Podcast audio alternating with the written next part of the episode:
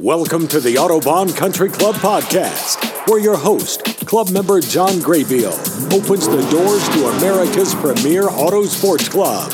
Now, here's John. Welcome to the Autobahn Country Club podcast. It has been 50 shows, three seasons of the Autobahn Country Club podcast, and I'd like to welcome you to this, our uh, 50th show.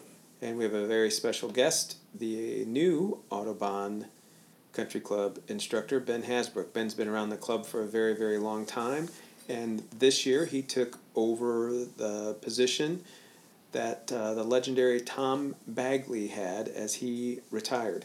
Uh, Tom retired from instructing at the club, but he's still around. I've seen him in quite a few of the Miata races running around there.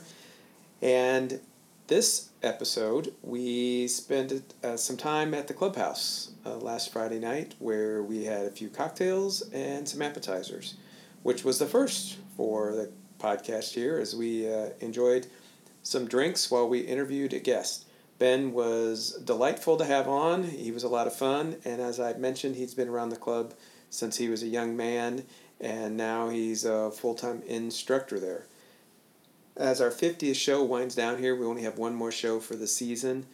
As the club, the main portion of the club, the track, closes down at the end of October, and it, of course, reopen the 1st of April. But during those winter months, sometimes there's quite a bit of activity going on. And so, next show will be hosted by producer Mark McFarland and I as we recap 2020, the season, everything that took place, and also we highlight uh, some of the activities that are going to take place over the winter months. So, please join us for both. And now, let's welcome Ben Hasbrouck on the Autobahn Country Club podcast.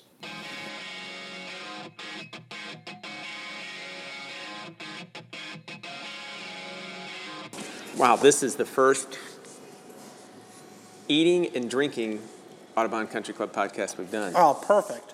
It is perfect. Say your name for me. Well, now I have food in my mouth. But ben Hasbrouck here. Ben, welcome to the podcast. Yeah. It is Friday night, and we have a giant, or ginormous, I believe is the actual term, Bavarian pretzel, which looks fantastic, and we have cheese curds. What are you drinking? Oh, well, we're drinking some Tito's right now. You think you you have a Moscow Mule coming, right? I do have so a we're Moscow- sticking to vodka tonight. Yeah, my Moscow Mule's coming, so I think it'll go great with the cheese curds, which I haven't had one yet. I don't know if I've had the cheese curds. I do have to say I feel slightly overdressed in my three-piece tuxedo right now, but I thought you would come top game as kind of a late night food thing. That you would come dressed a little bit better. Disappointed. It is. Sorry, we don't have mint, Oh, that's okay. All right, thank you. We'll survive. Thank you. Thank you. So, uh, here, cheers. Cheers.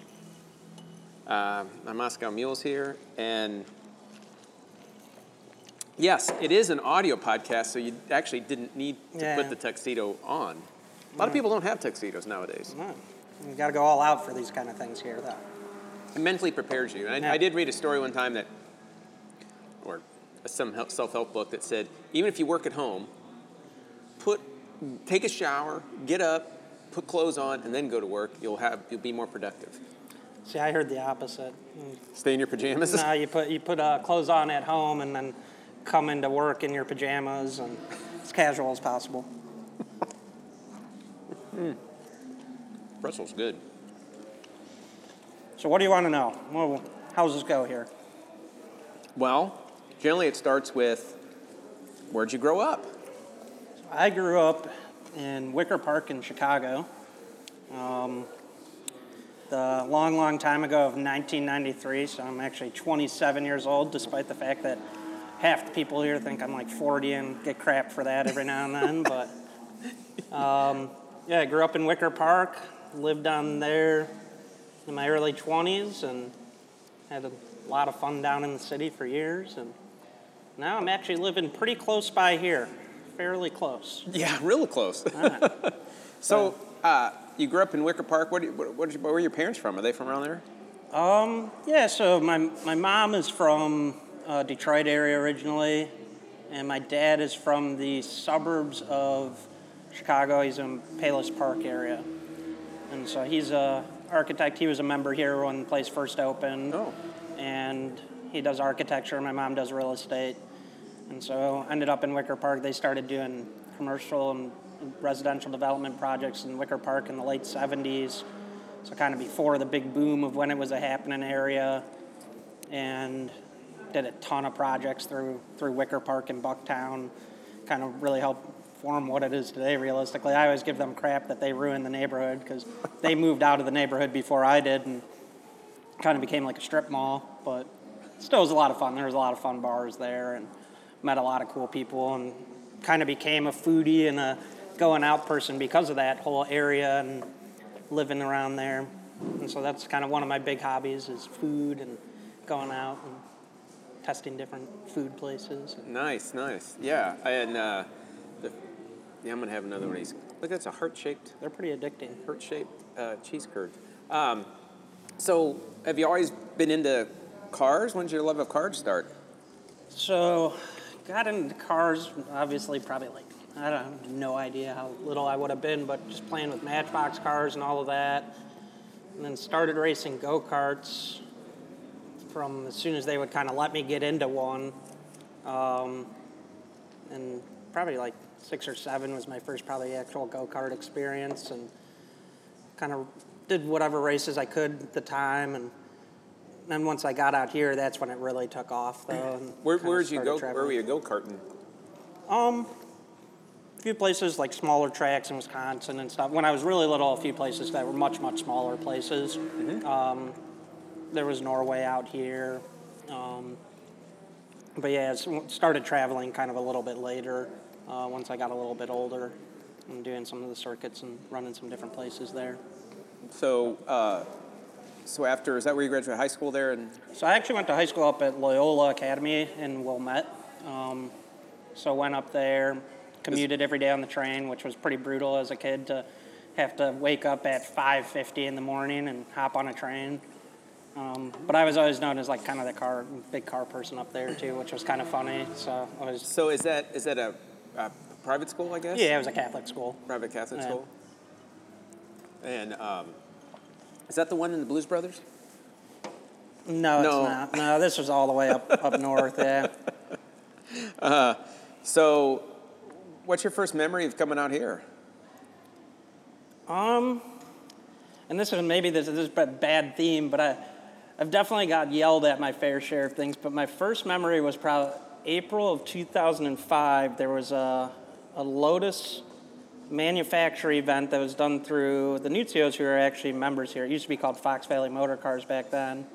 But they brought all these people and cars out to the track, and kind of what we still do to this day in terms of manufacturers events. So it's cool to see that those kind of things are still happening.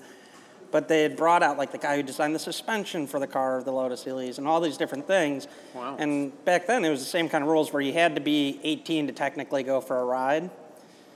And I don't know if we didn't get the message or what, but somehow I ended up in a car with the guy, and we were flying. We were probably doing like 120 on North Track in like a Lotus stock Lotus Elise, and very quickly got black flagged.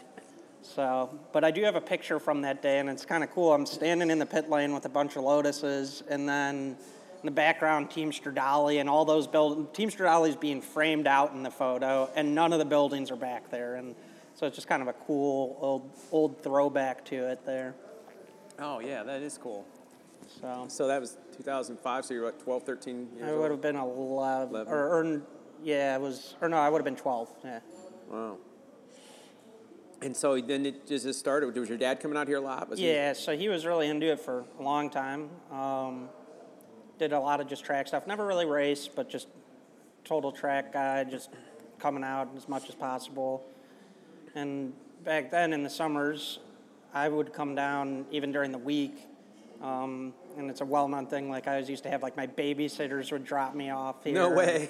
and we'd uh, they'd leave leave me down at the kart track because parents had to work during the week, and I'd just come down and get as much track time as possible. And kind of a cool thing about it was it was just an awesome place to eventually grow up at, you know, and definitely got hooked right from the start.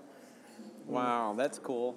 Met And just tons of awesome people. One funny story was I met to this day one of my best friends and out here because my babysitters left me at the kart track and I got in an argument with them and said, I'll find my own way home all the way back to the city. And so I kind of, my baby, my babysitter left me. They they weren't the best. They were kind of DePaul students and things like that. Some young young kid babysitters, and so she left, and I walked from the cart track all the way back down here, and walked into the bar and said, "Is anybody?" And I was think I must have been 13 at that time, and said, "Is anybody going back to the city?" And one person was like, "Yeah, I'm going back to the city. What, what do you need?" I'm like, "Can I get a ride?" And so it's always been a joke with us of how irresponsible my babysitters were at the time. But since then, we've become very good friends and hang out a bunch. Oh man, do you have brothers and sisters or? Nope, only child. So And so what? So when you were coming out here, they weren't they weren't kart ra- were they kart racing back then or any, any type of kart racing going on? So the kart racing, it kind of was weird throughout the years. We had the smaller track, and right when the first year or two, there weren't really races. It was kind of just everybody was kind of just figuring it out, and you had a few people that had done pre- previous stuff and been around carts and obviously done their research on them. Then you had people that really just were like, "Oh, I'm joining this club. Oh, they have a kart track. I'll get a kart," kind of a thing. So the first year or two, there wasn't a ton of racing, but then it, it really picked up because for a long time, we actually had a really good group of people down there running a lot. And so we were all running kind of two stroke single speeds, and there was something called a DD2, which was a two stroke two speed with paddles. Um, and then people had shifter carts too. So for a solid four or five years, probably starting in 06 or 07, we had a really good group of guys, and there were races kind of happening down there, and um, some really good kind of competition and just a lot of fun, even on the smaller track. So, so yes, there there were races down there back in the day, and and the, it's weird because now it's kind of making this kind of reemergence in the club, and it's like, oh, it's cool to see, and because for a little while it did get a little quiet down there when kind of some of those guys grew out of it or started Right. getting more into cars and things like that. But for a while, you could go down there on a weekend and you'd have 10, 15 guys every weekend driving two-stroke carts, Oh, not wow. even the ignites. So, so it was really cool for a little bit down there.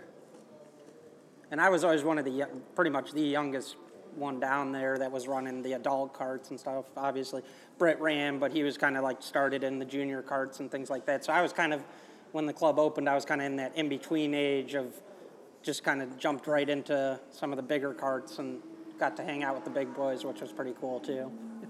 When's the first time you got an actual car on the track?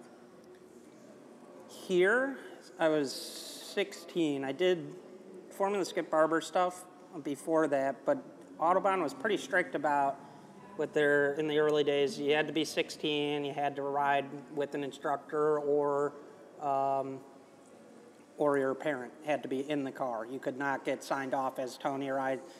We did with uh, Mitch, for example. We kind of build them up, make sure that they're going to be safe, then get them Yeah, signed off to go outside. Yeah. So when did the Skip Barber stuff wasn't here? No, Down at the barber. Yeah, so I did it at uh, uh, Road Atlanta, and Okay.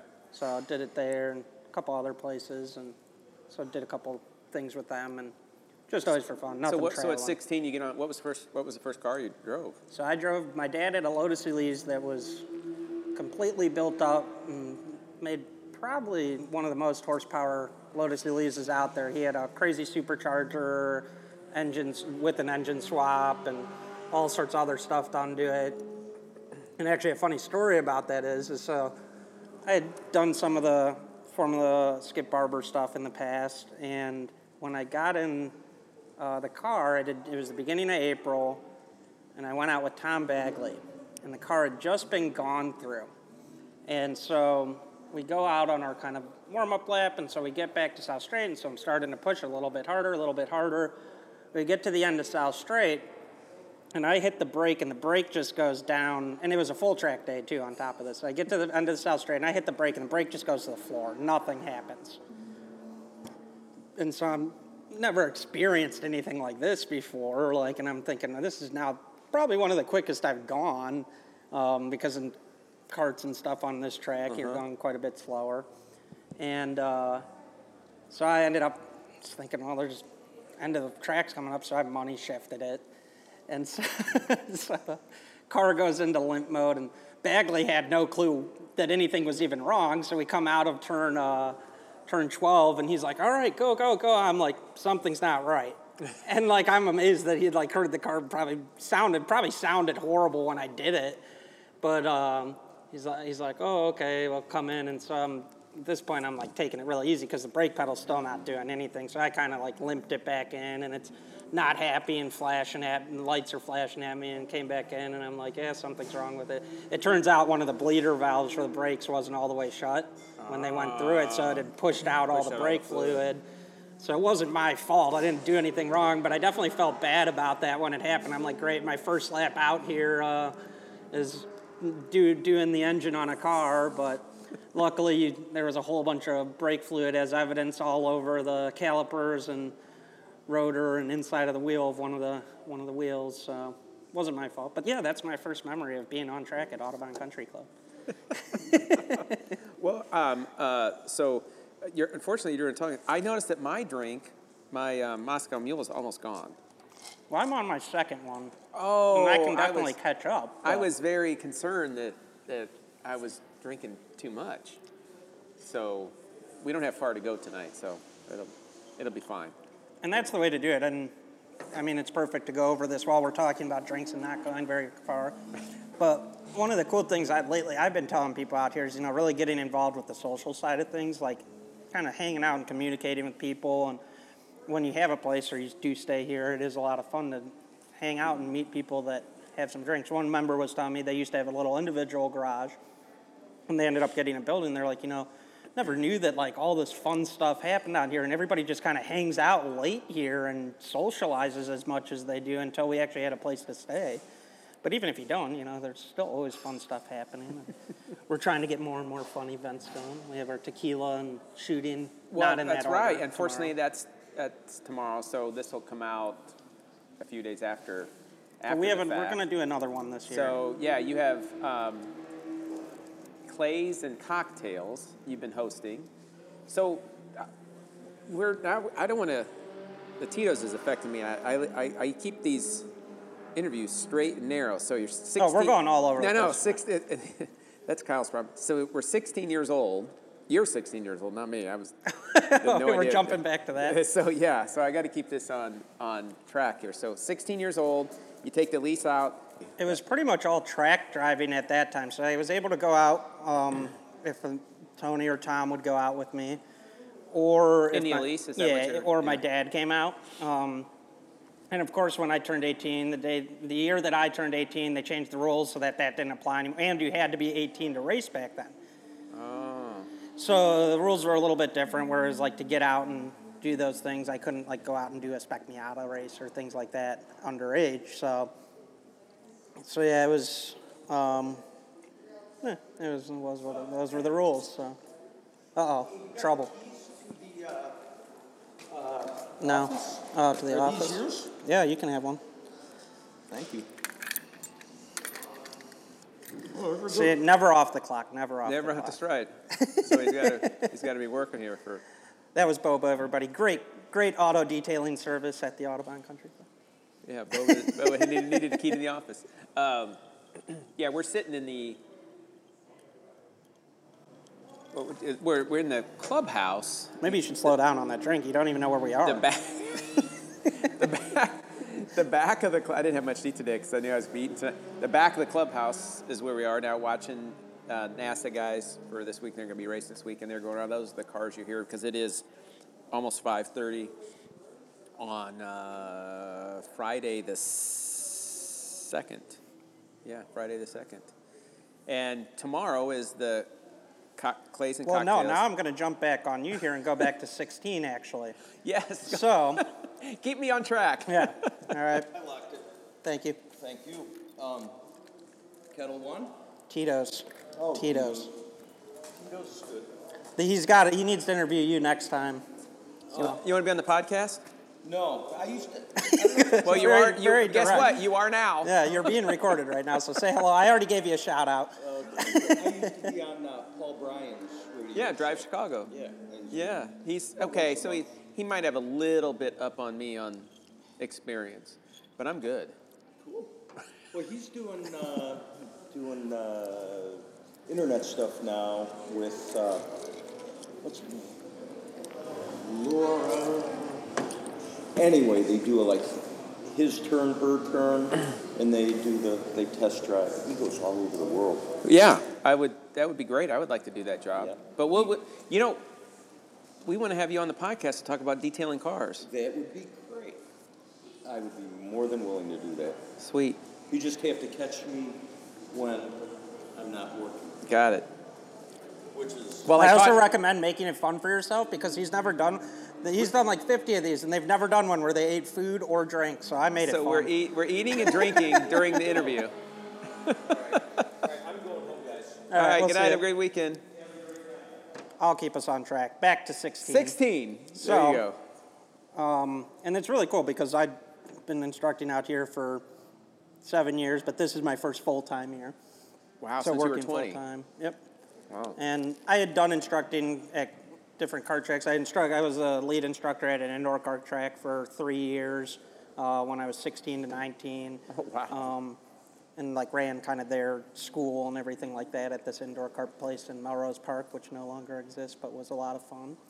Um, but anyways, when I started, you know, I had Tom and Tony teaching me and all these really cool people to look up to. And a cool thing that we're doing now is, is we've kind of put together a ladder system to get 16 year olds kind of, when they turn 16, they can get onto the big track.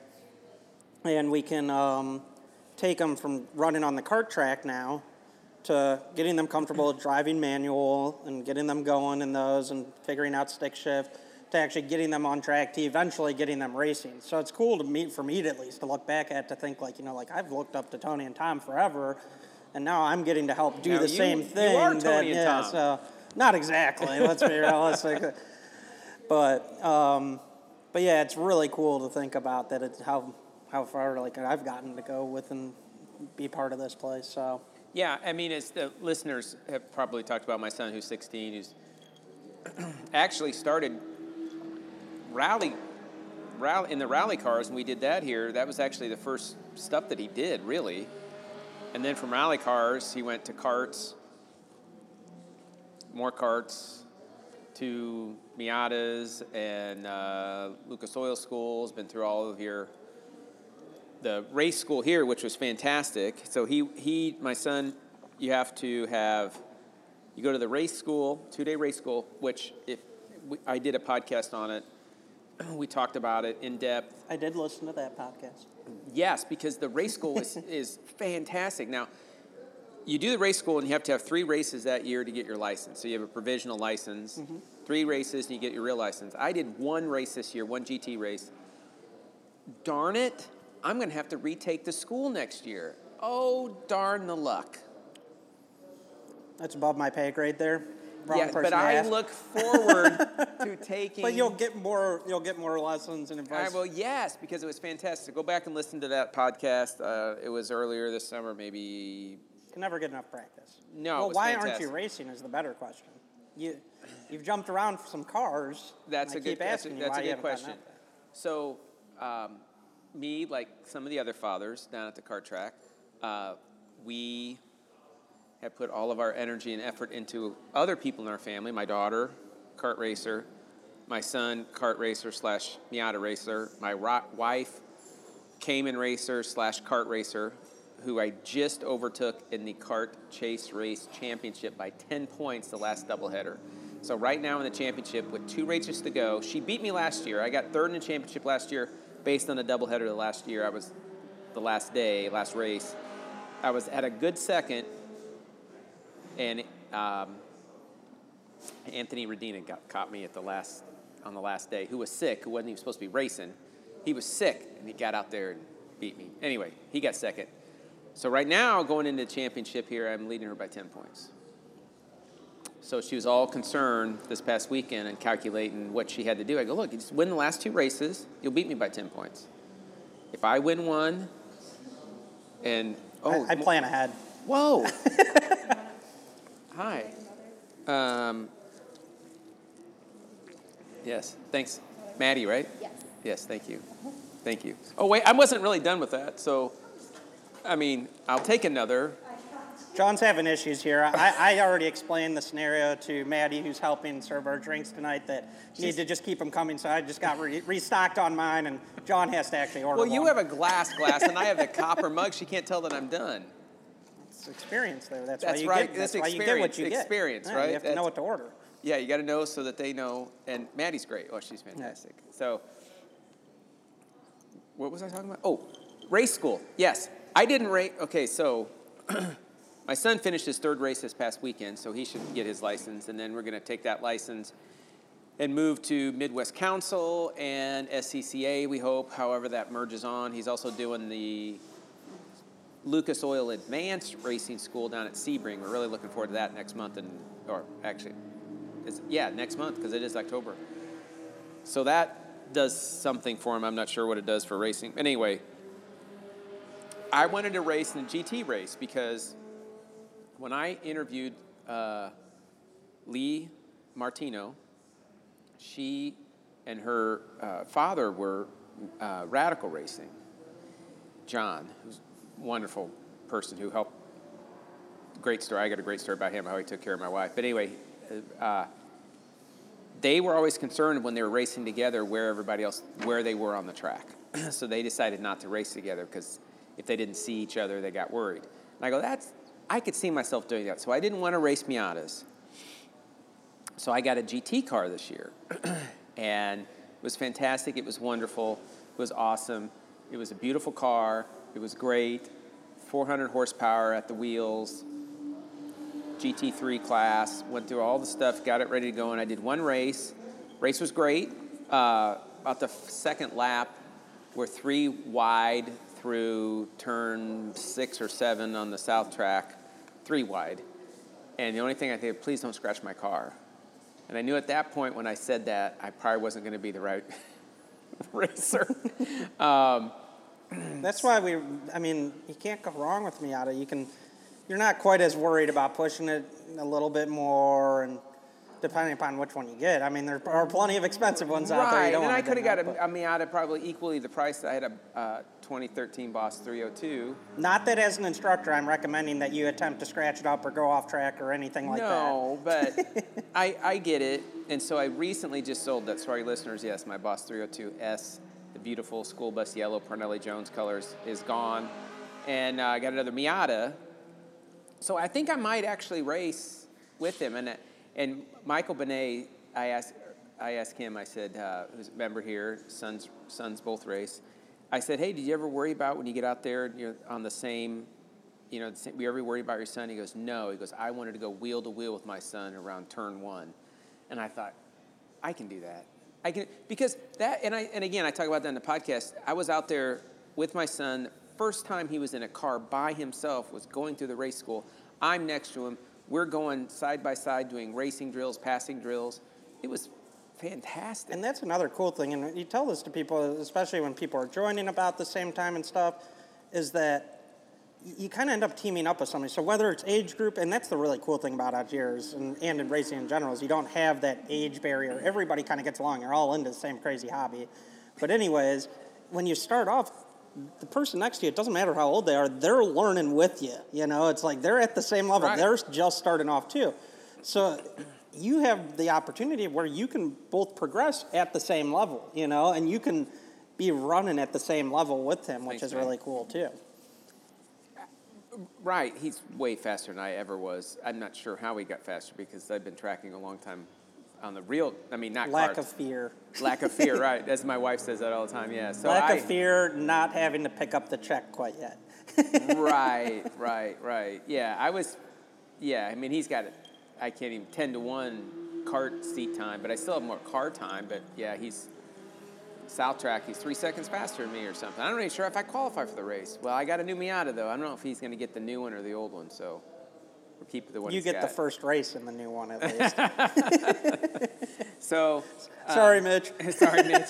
You can't race the new Miata. Um, uh, so 16. So you're coming out here. You're getting in. Did you? What, what was it? So you're in the Lotus primarily, right? Um, and then what kind And of? over that time too, I was traveling doing go karting too. Oh, So I was doing travel karting and um, single speed and DD2 series Rotax. So traveling, doing that as well. But yeah, so it did came out. We'll, we'll stick to here. We got to stay focused. We got to really focus this thing down right now. But yeah, so was doing that for a long time. Um, and there was a here's how I met Tony Kester, and this is we're still in the teenage uh, years, so I can bring this story Yes, up. Yes, you can do that. So back in the day, we used to do a teen day. It was exactly like the ladies' day, but it was for teens.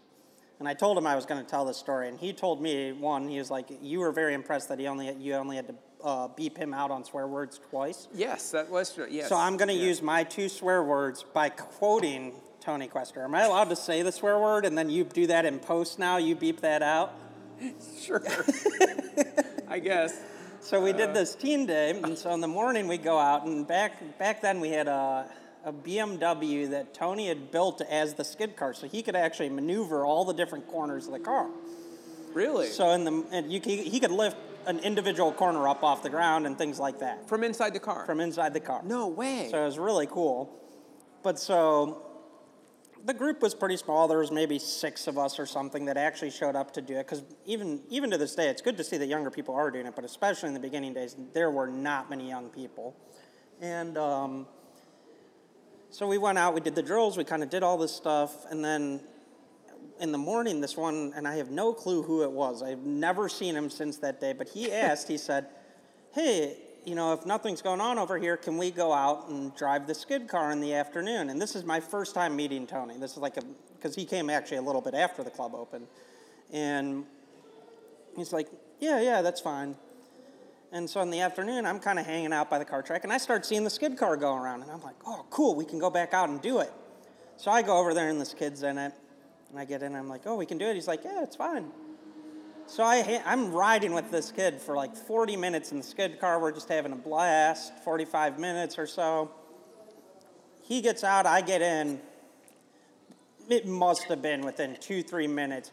Tony Kester comes flying up and see him come and, and as soon as he pulls up, I mean, he came straight onto the skid pad and we stopped because we're thinking he's going to come talk to us and give us some pointers or something. Help us out. Teach So you. like, Sure. yeah, we're, so I come to a stop and I got the biggest smile on my face I Yeah, could it's have. fun. Yeah.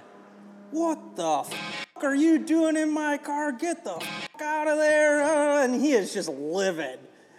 And it was and eventually I ex- like so I get out and like I'm like oh like kind of freaked out like but so eventually I did explain to him like and the other kid luckily was nice enough too to be like you know hey I misunderstood I thought if nothing was going the car had just been sitting there so he we um, mis- that he had misunderstood oh the car's sitting there if nothing's going on you can go I see him I'm like yep I'm yeah, gonna oh, go yeah, I'm in.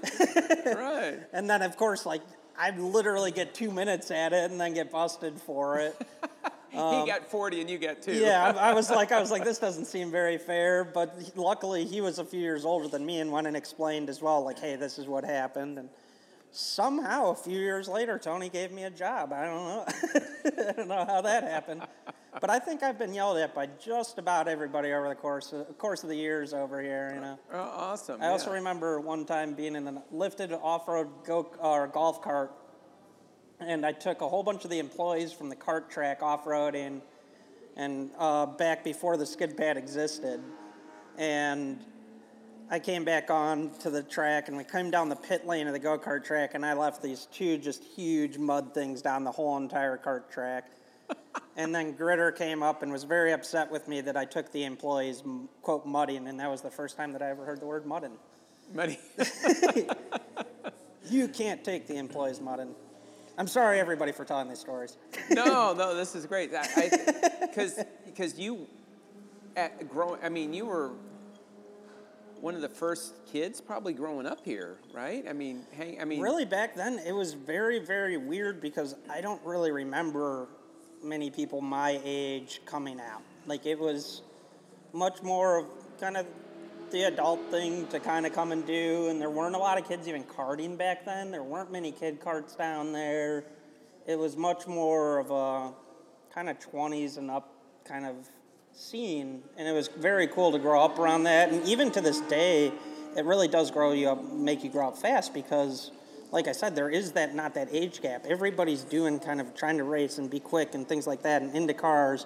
So it's like it's cool to see the younger kids where it's like I look at them like seeing all these 16 year olds now and coming into it and now I'm 10 years older than they are and it's like cool to, that you can kind of joke with them and talk to them as adults because they're out there racing. You treat them as an adult, you know.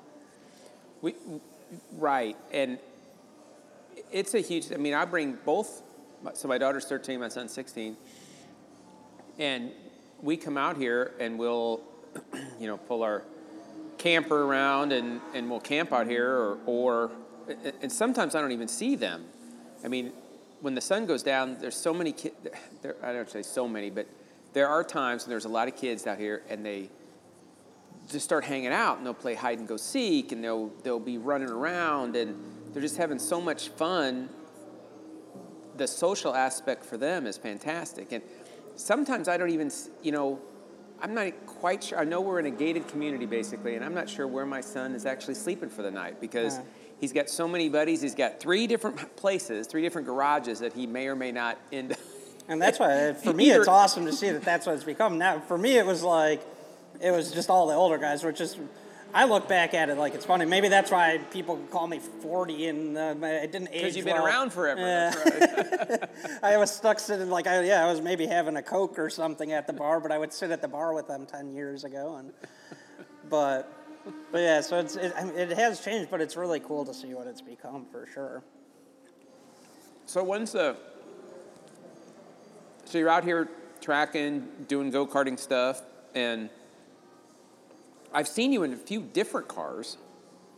I've driven a lot of different things. I've done, since then, I have done anything from Spec Miata to different GT cars to Form, Formula Mazdas. Um, I've driven Radicals. I've kind of, I've been in pretty much, pretty much all the different cars that there are out here and that are raced.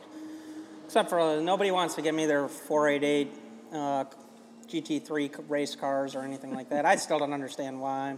They're probably just worried I'll go quicker, you know. Must be it. I think my first time I met you was you showed up at the first rally car race. Yep. rally car race, and uh, that's my first memory of, of meeting you, and then just been around since then. That was years ago. So that one, I remember I showed up just thinking like, oh, this is this will be cool, like, and see what's going on with this. And uh, Brian Helmantoller was there, and he had this white Chevy Cavalier that he had built for like seven hundred dollars. Yeah. And I was like just showing up to be like, oh, like maybe I'll try and, and build one, you know, like let's see. For seven hundred dollars. Like he's like, if you want, I'll split it with you. He's like, and he had already done everything. And he's shoving tennis balls into the suspension of it to get it slightly raised and things like that, and snow tires. So I remember driving that, and that, that was a lot of fun. And I'm gonna we're working on it. This is top secret. Don't tell anybody. But We so we're tell- I trying. won't- I won't tell anybody. October 31st, we're trying to do um, kind of the final because we don't want to do the off-road things all the time. We can't do them all the time because we drive places we're not supposed to, and in the runoffs and things, and tears up the grass. But we can do them a couple times a year. So I'm trying to get pushed for doing off-road and sporting clays on the 31st of October, Halloween. But also maybe getting some of the, the rally course track. I know we might see if we can do that. That might be a good idea.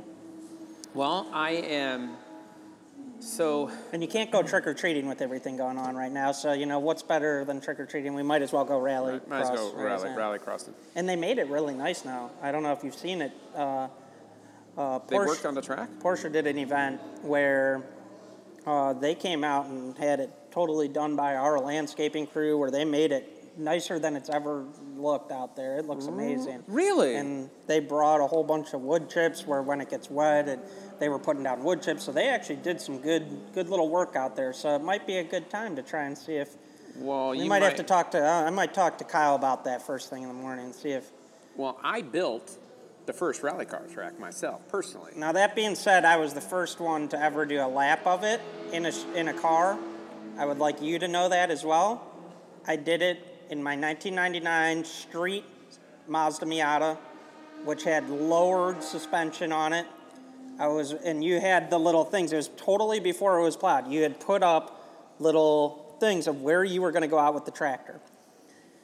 Brian Lift and I went out there. He used to be an instructor out here. And we ran it. There were still some ruts out there that probably did my suspension in.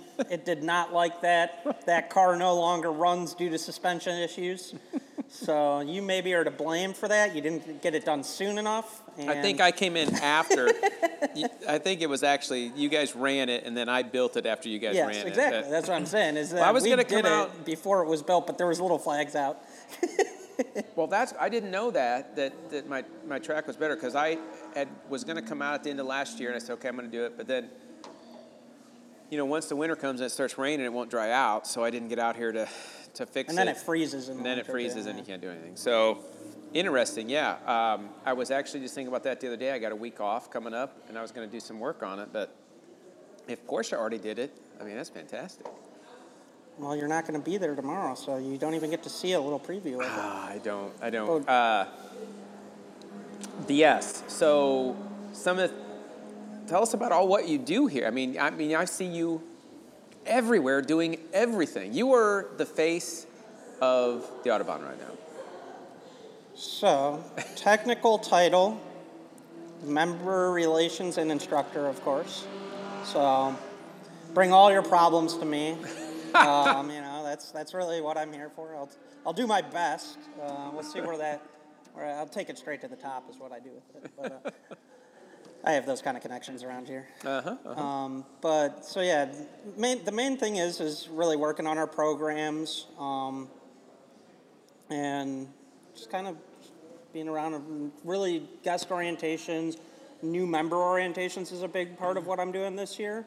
So one kind of it's really nice to have that kind of gap between the, um, bringing the person on board through the sales process. I'm part of saying, okay, we're going to bring somebody out. We're going to go ahead, show them the track, give them, we give mm-hmm. them a tour, those kind of things. But then they kind of have that same face kind of when they come in to do their first day as a member, giving them that orientation, telling them the rules of the club, things like that, through being like, okay, here's the further instruction that you need. So really kind of gap that connection of like, okay, one person's kind of saying, okay, let's let's bring you into the club. Okay, then this is who you need to meet, and then I'm kind of there to kind of fill those gaps, I guess, or I don't know if that was the intention, but that's that's how I'm trying to do it. So Yeah, I like that because when I when I had gone for my first high performance driving day with the Porsche Club of America, it was very clear instruction on what I had to do before I got on the track. I came out here for a, an orientation, got an orientation before I went on the track. But then once I joined as a member, it was like just turn loose. I go, well, where's my class? You don't need to take a class. You're a member now. yeah. Well, but I want to take a class. And so that's what we're really trying to do with follow up is kind of one, we make sure that they know the rules, then provide that extra support, which Tony and I both do. We both do mm-hmm. a wide range of these things. And so you can come to either of us and we'll kind of do a mix of getting you right right out on track, doing a lead follow with you your first ever time, never driven on track to gaining you a few extra tenths or hundredths of a second by looking at data and things like that, depending upon what your skill level is. But then also teaming you up with people. This is something we're going to start working with the members committee on. Is kind of working with you to kind of team you up with somebody with a similar car, or similar interest, or oh, okay, you know, you're just joining as a member that just wants to do track time stuff. Okay, we'll team you up with another guy that has a similar car, just wants to do that kind of stuff too. Or it's like, oh, this guy races this car, he's going into GT. Let's, you know, introduce them to these people. And just trying to introduce people to each other and things like that is, is kind of a big part of it as well. I, I think that's huge. You know, when when when And, we and that goes back to the social side of things that I keep saying. It's Eh, like right. introducing you and making it feel like a club. Hey, you know, have some fun out here. It's not just racing. You can learn a lot from all the people around you. And I always tell people, go up and if you see some people sitting on the patio, go up and talk to them. You know, it's like you're, you're not going to very rarely, I would say almost never hear. I haven't seen it. Are you going to sit down with somebody that's just sitting there and bring up cars, and you're not going to have a conversation to have with them? You know, A- absolutely. We, for us, I think the difference was we joined, and I wanted it to be a family event, And it really wasn't until Rallycross started that first year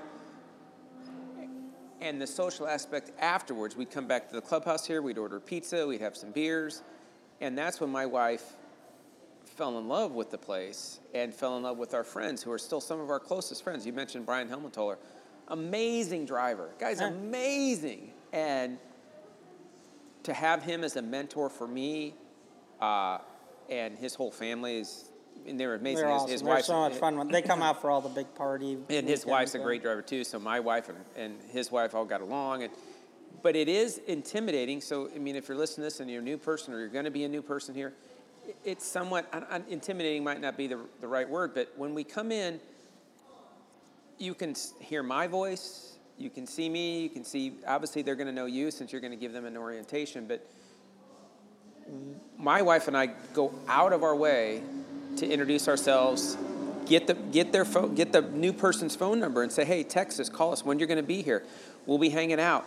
Whatever we can do to make this club Go up, feel go at up, home." and n- you're not going to have people shoot you off. Everybody's here no one's going to do it. You make a good know? point. He goes, if you come in and you don't know where to sit and you don't know where to, who to talk to, just sit down and say, "Hey, I'm so and so. I'm new. Can I sit down here?"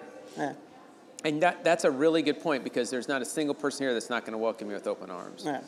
We might be distracted, and I, you know, my wife and I bring this up a lot. When we come in here, we haven't seen our really good friends in a while. We're talking to them, we're hugging them from six feet, whatever, you know, and you know, we're sitting down with them to, to talk. It doesn't mean we don't want to meet new people.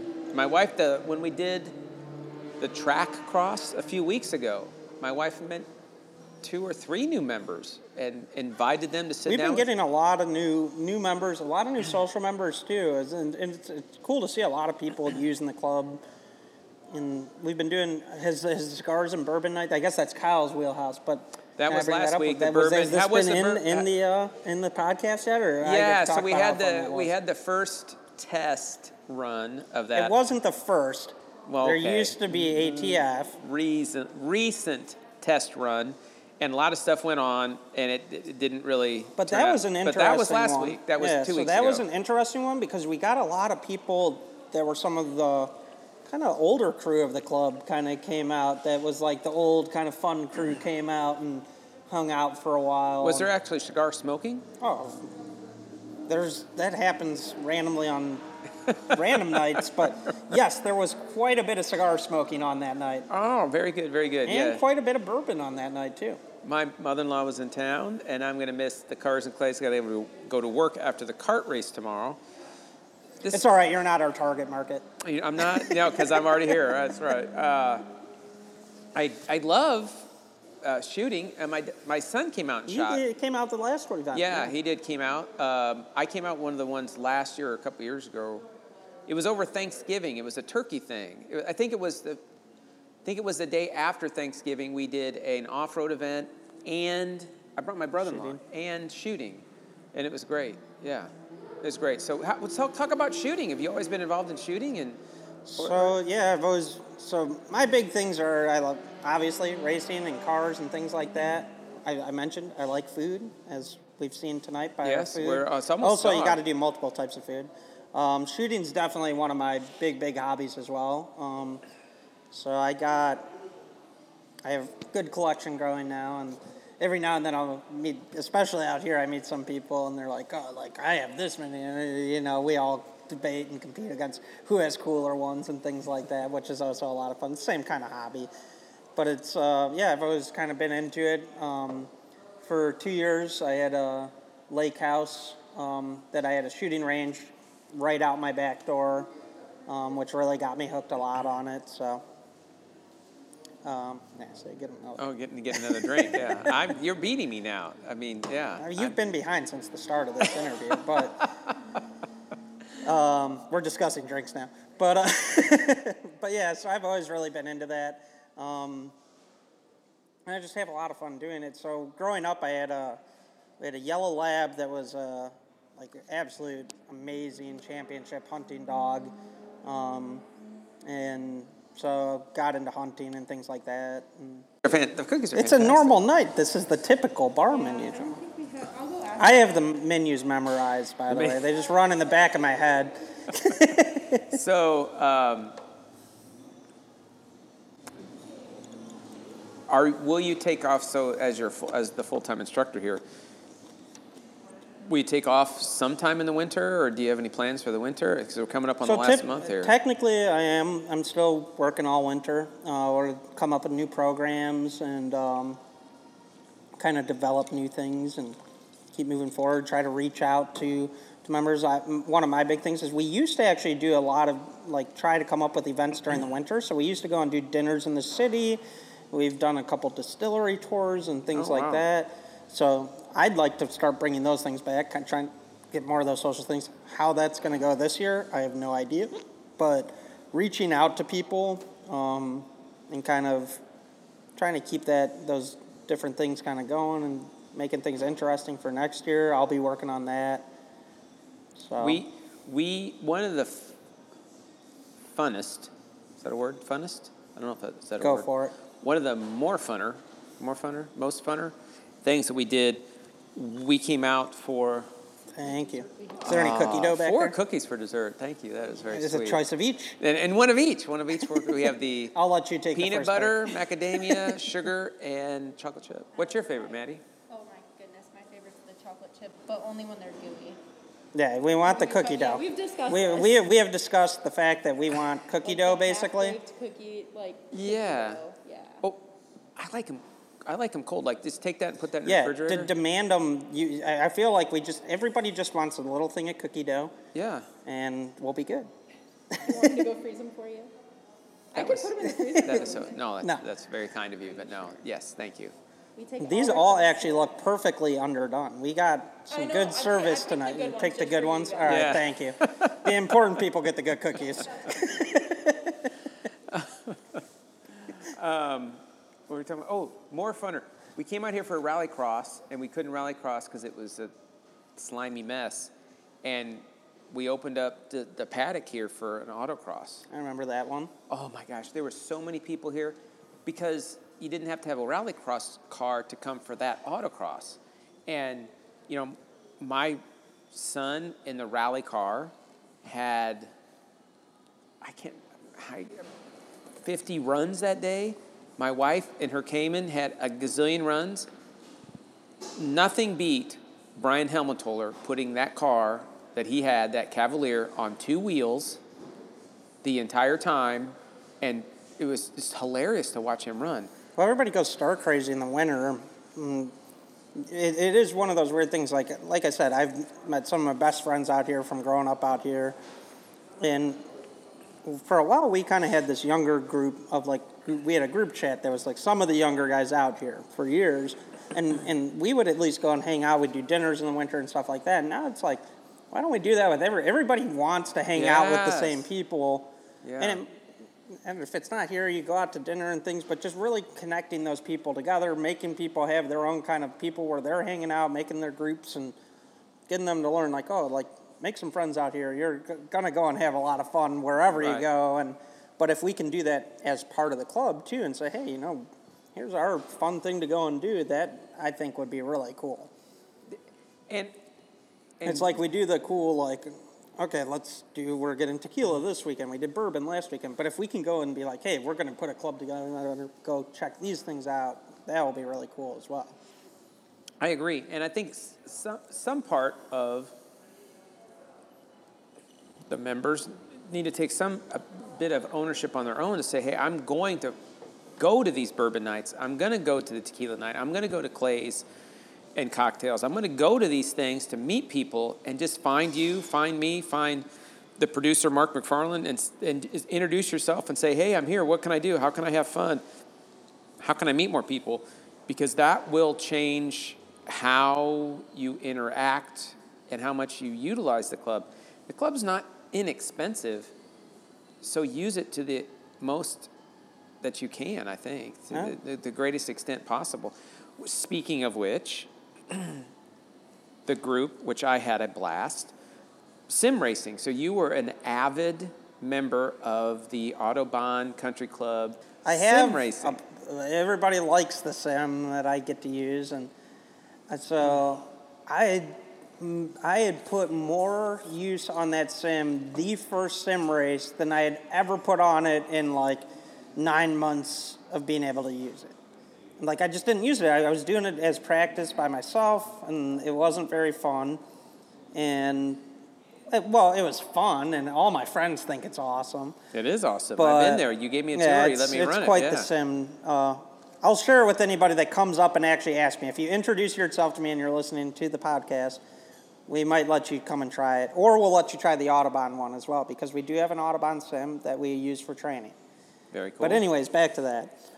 So I didn't really use it that much, and uh, to me, there I was like, oh, learn the track and things like that. And then I got into it, and I was like, oh, like it is very much. You got to focus a lot more than you think. You get on and you think it's just a game, and you're like, okay, I can just do whatever. It's like Xbox.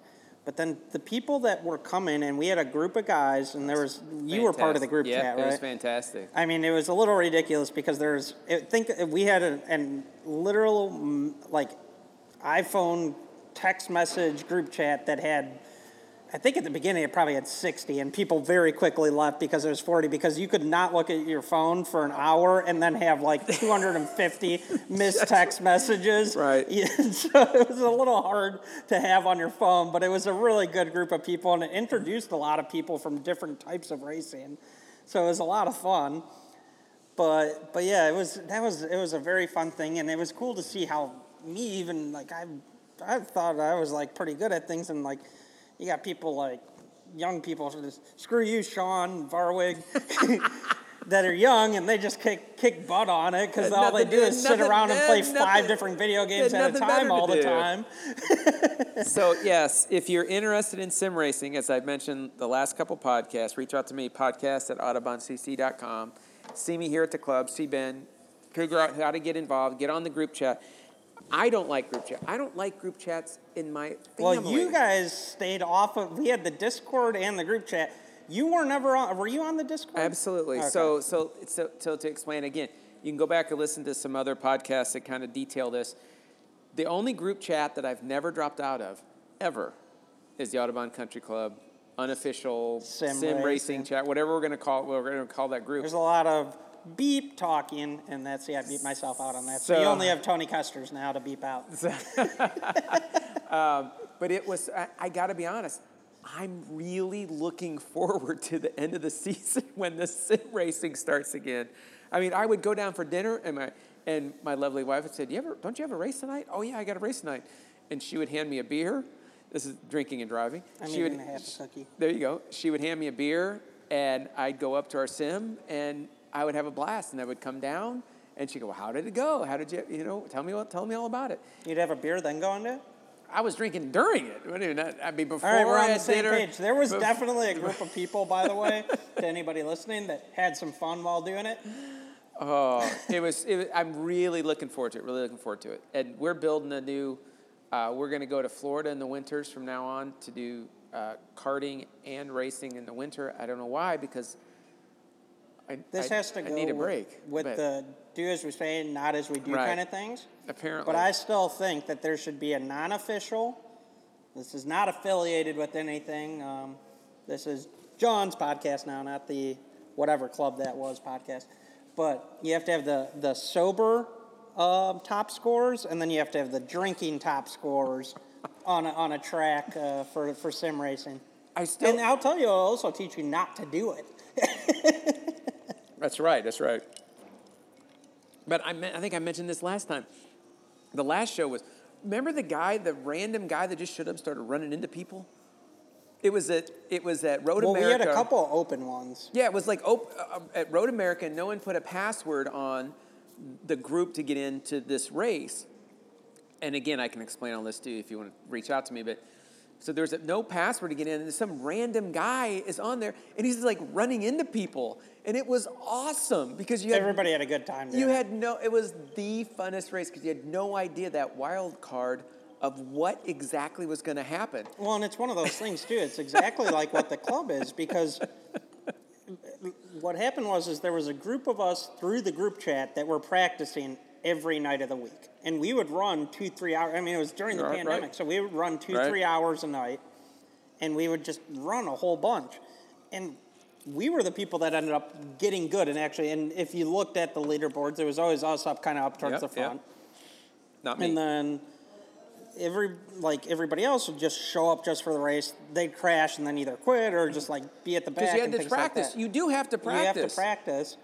And then the other funny thing is, is that, and this really ties into the club, and what's fun about running out here is that you get to know who you're running around.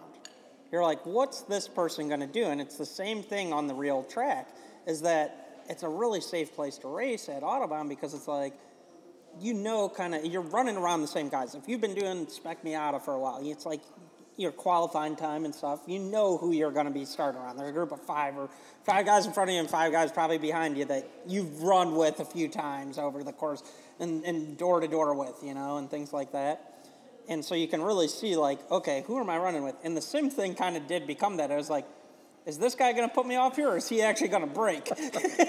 Because there, especially, it really showed some good driving for him because it's like, yeah, you can write the car off, but are you going to give me the turn or are you not going to give me the turn? it was so much fun. It was it, it was fun. I can't wait to build our new our new what I'm calling our Florida Sim. Um, I'm looking forward to that and looking forward to having just a great a great winter with all my pals that you know that we can be wherever we are and get on this chat and talk and get help and have fun and laugh and it was it was a blast. It was a blast. Well, so what else do we need to cover? What else? Are, I think so yeah, uh, this is We've covered we've covered the beginning to up to up to speed right now. I think there's no more cars going on the track. They're cleaning it off right now. It looks like we've eaten. I'm full. We've eaten almost all the cheese curds, half the cookies, and almost all the pretzel. I was going to get like a full meal after this. What what was I thinking? I have no idea what I was thinking. I don't know. And uh, you still have half a drink left. I also have an empty one here. I have You have a full drink. 'cause she quarter brought you drink, another well, quarter drink, quarter drink. Look, I check it like out. You, you hit no, that was your other one. Mm-mm. Oh. I'm still, I'm still, I'm still ahead of you on drink numbers, though. I'm That's still ahead of you true. That's two. Moscow mules, and uh, She took one of mine, then she so yes, you're winning. Yeah, yeah, I'm yes, winning, I I get it. I get it. I got to Winning catch, at life. catch catch up. Um, let's keep you focused here. sometimes that's difficult. I'm more focused now. Maybe I should drink every podcast. I'm more focused now, Yeah. especially when I'm talking to Kyle. Kyle's the one who distracts me all the time. I wonder if it would throw him off actually having a drink. No, right. Maybe he would very focus. hyper, like, right, yeah, and he he's all over the he might place. He might down. He he might might be one of stay those. focused on on message. Yeah. Maybe we should start every podcast. We should. do. Producer Mark is. Um, Or you just give everybody one of like Peggy's like huge pasta plates or something, and then they're just like slowing down, tired, and I almost had the eating so pasta. I was going to eat the pasta tonight, but I that's, know, I was tempted with the It's too late. Um, producer Mark's son, Spencer, is the lead in A Midsummer Night, the Shakespeare play, in the park for his high school. Otherwise, he wanted to be here for this part of this interview because if there's drinking and car talk, he's usually right there. But uh, uh, young Spencer, kart racer, uh, doing you quite let well. on like you were saying that Spencer wanted to be here for the drinking, and I was very confused for a minute there. I was like, why did Spencer's he want to be father, here? Spencer's father, father, father wanted to be here. Yes, yes. Some, sometimes I think he's drinking when we talk. But anyway, um, I hear ice. I think one time he was. I could hear ice in the glass. So. exactly. it's like sleigh bells. It's almost like sleigh bells. Christmas is coming. That's right. Winter is coming. That's right. Winter's coming. Nice. Well played. Uh, ben, thanks so much for being on a podcast. Maybe we'll do another one someday. We better do another one because I we got a couple inside stories there, but I think you you literally have the dirt on everybody around here, don't you? I know some things around here. I was a pretty I impressed. feel like in on that note.